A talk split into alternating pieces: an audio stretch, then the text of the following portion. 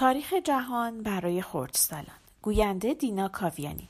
بخش هفتاد و یک استقلال آمریکا. هیچ می‌دونستین که یک زمانی آمریکایی یا پادشاه داشتند؟ اسمش هم جورج بود. نه اون جورج واشنگتنی که بهتون گفتم پدر آمریکاست یه جورج دیگه. خاندان استوارت رو یادتون میاد؟ جیمز، چارلز، اونایی که حدود 100 سال از سال 1600 تا 1700 میلادی پادشاه انگلستان بودند. در سال 1700 میلادی پادشاهی خاندان استوارت تموم شد چون استوارت ها بچه ای ازشون نمونده بود که جای اونها پادشاه انگلستان بشه.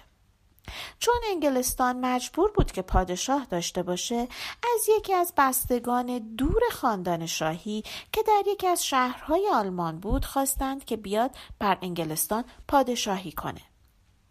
کسی که از آلمان اومد تا بر انگلستان فرمان روایی کنه اسمش جورج بود و بهش گفتن جورج اول. جورج حتی انگلیسی بلد نبود. آلمانی بود و آلمان رو بیشتر از انگلستان دوست داشت. ولی خب قبول کرد که به انگلستان بیاد و فرمان روای انگلستان بشه. بعد از جورج اول پسرش جورج دوم پادشاه شد.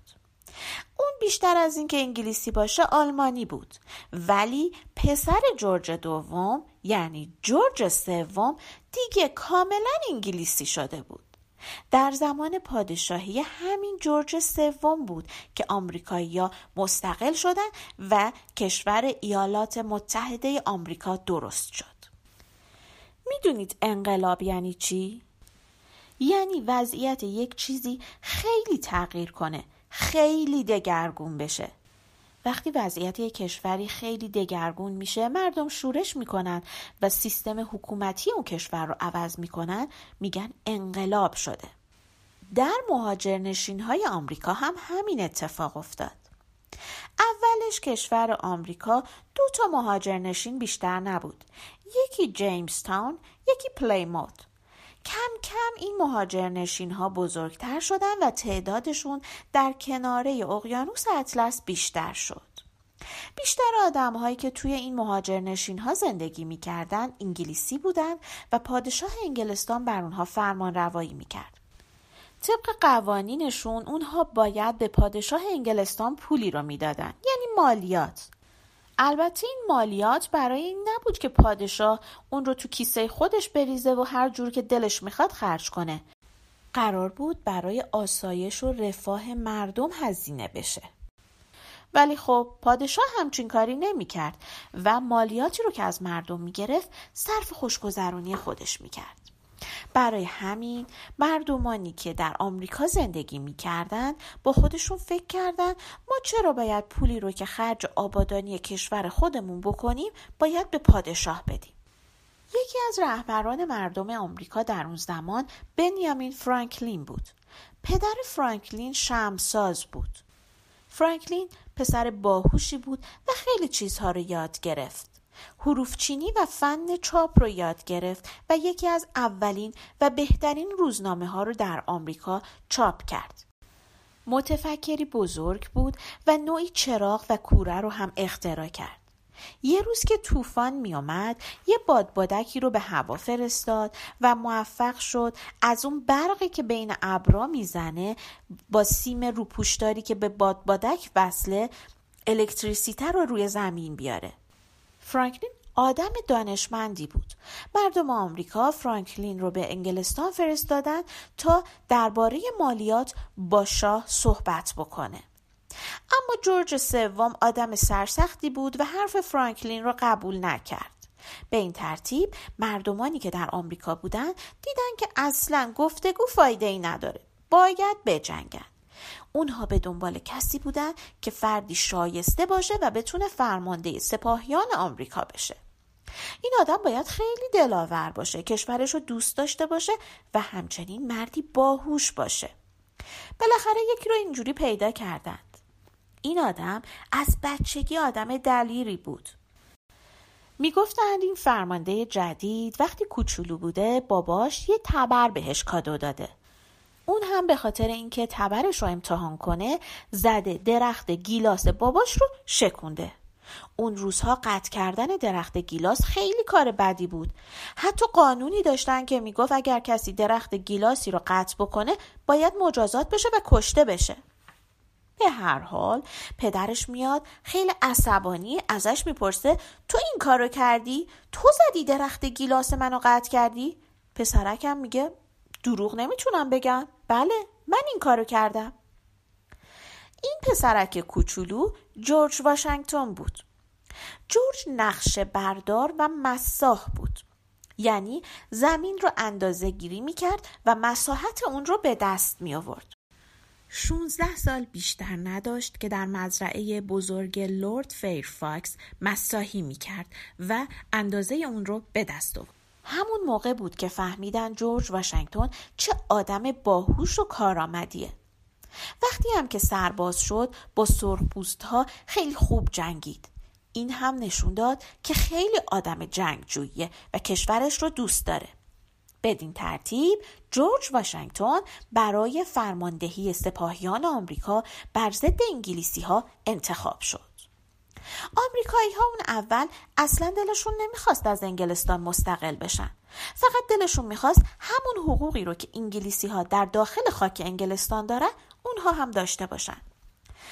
اما خیلی زود فهمیدن که راه به دست آوردن این حقوق اینه که کشوری آزاد و مستقل داشته باشن.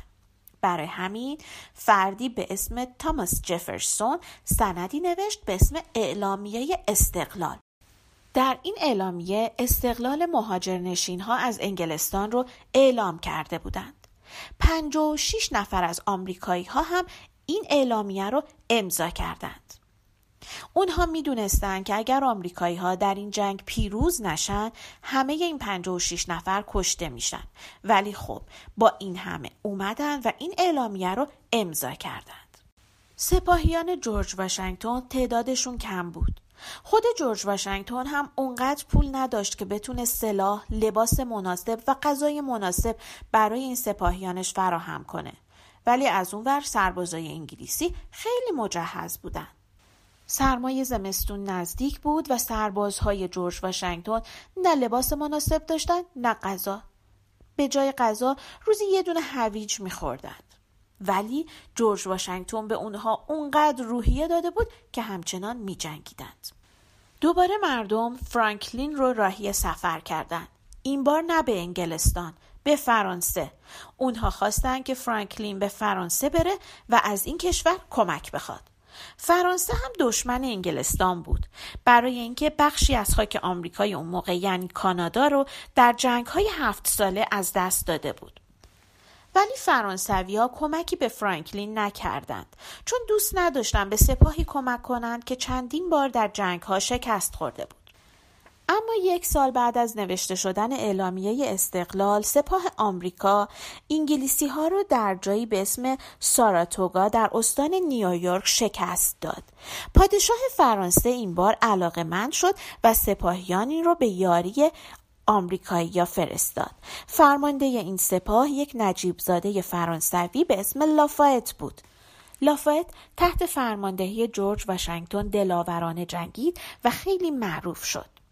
انگلیسی ها که دیدن نه کار از کار گذشته و دیگه نمی‌تونن حریف آمریکایی ها بشن گفتن که بیان صلح کنن یعنی همون حقوقی رو که مردم در خاک انگلستان دارن به انگلیسی هایی که در مهاجرنشین ها زندگی می‌کنن بدن اما دیگه دیر شده بود. ممکن بود اول جنگ آمریکایی ها اینو قبول کنن ولی الان دیگه نه. الان فقط استقلال آمریکا رو می‌خواستن. انگلستان هم نمی‌خواست مهاجر نشین هاش رو از دست بده. برای همین جنگ رو دنبال کرد. شمالی ها یا یانکی ها انگلیسی ها رو تو ساراتوگا شکست داده بودند. سردار انگلیسی لورد کورنوالس به جنوب آمریکا رفت تا شاید بتونه اونجا آمریکایی ها رو شکست بده. سرلشکر گرین فرمانده سپاهیان جنوب در آمریکا بود. کورنوالز خیلی تلاش کرد که گرین رو شکست بده اما گرین کورنوالز رو دور تا دور کشور دنبال خودش کشون تا خوب سربازهای اون رو خسته و فرسوده کنه سرانجام در یک جای کوچکی به اسم یورک تاون در ویرجینیا این دو سپاه با هم روبرو شدند. اینجا دیگه سپاهیان کورنوالز اصلا توان مقاومت و جنگ رو نداشتند. از یک طرف سپاهیان آمریکایی بودند از یک طرف کشتی های جنگی فرانسوی و کورنوالز راهی جز تسلیم نداشت دست آخر جورج پادشاه انگلستان مجبور شد که صلح را قبول کنه و در سال 1783 هشت سال بعد از شروع جنگ عهدنامه صلح نوشته شد و مهاجرنشین ها مستقل شدند.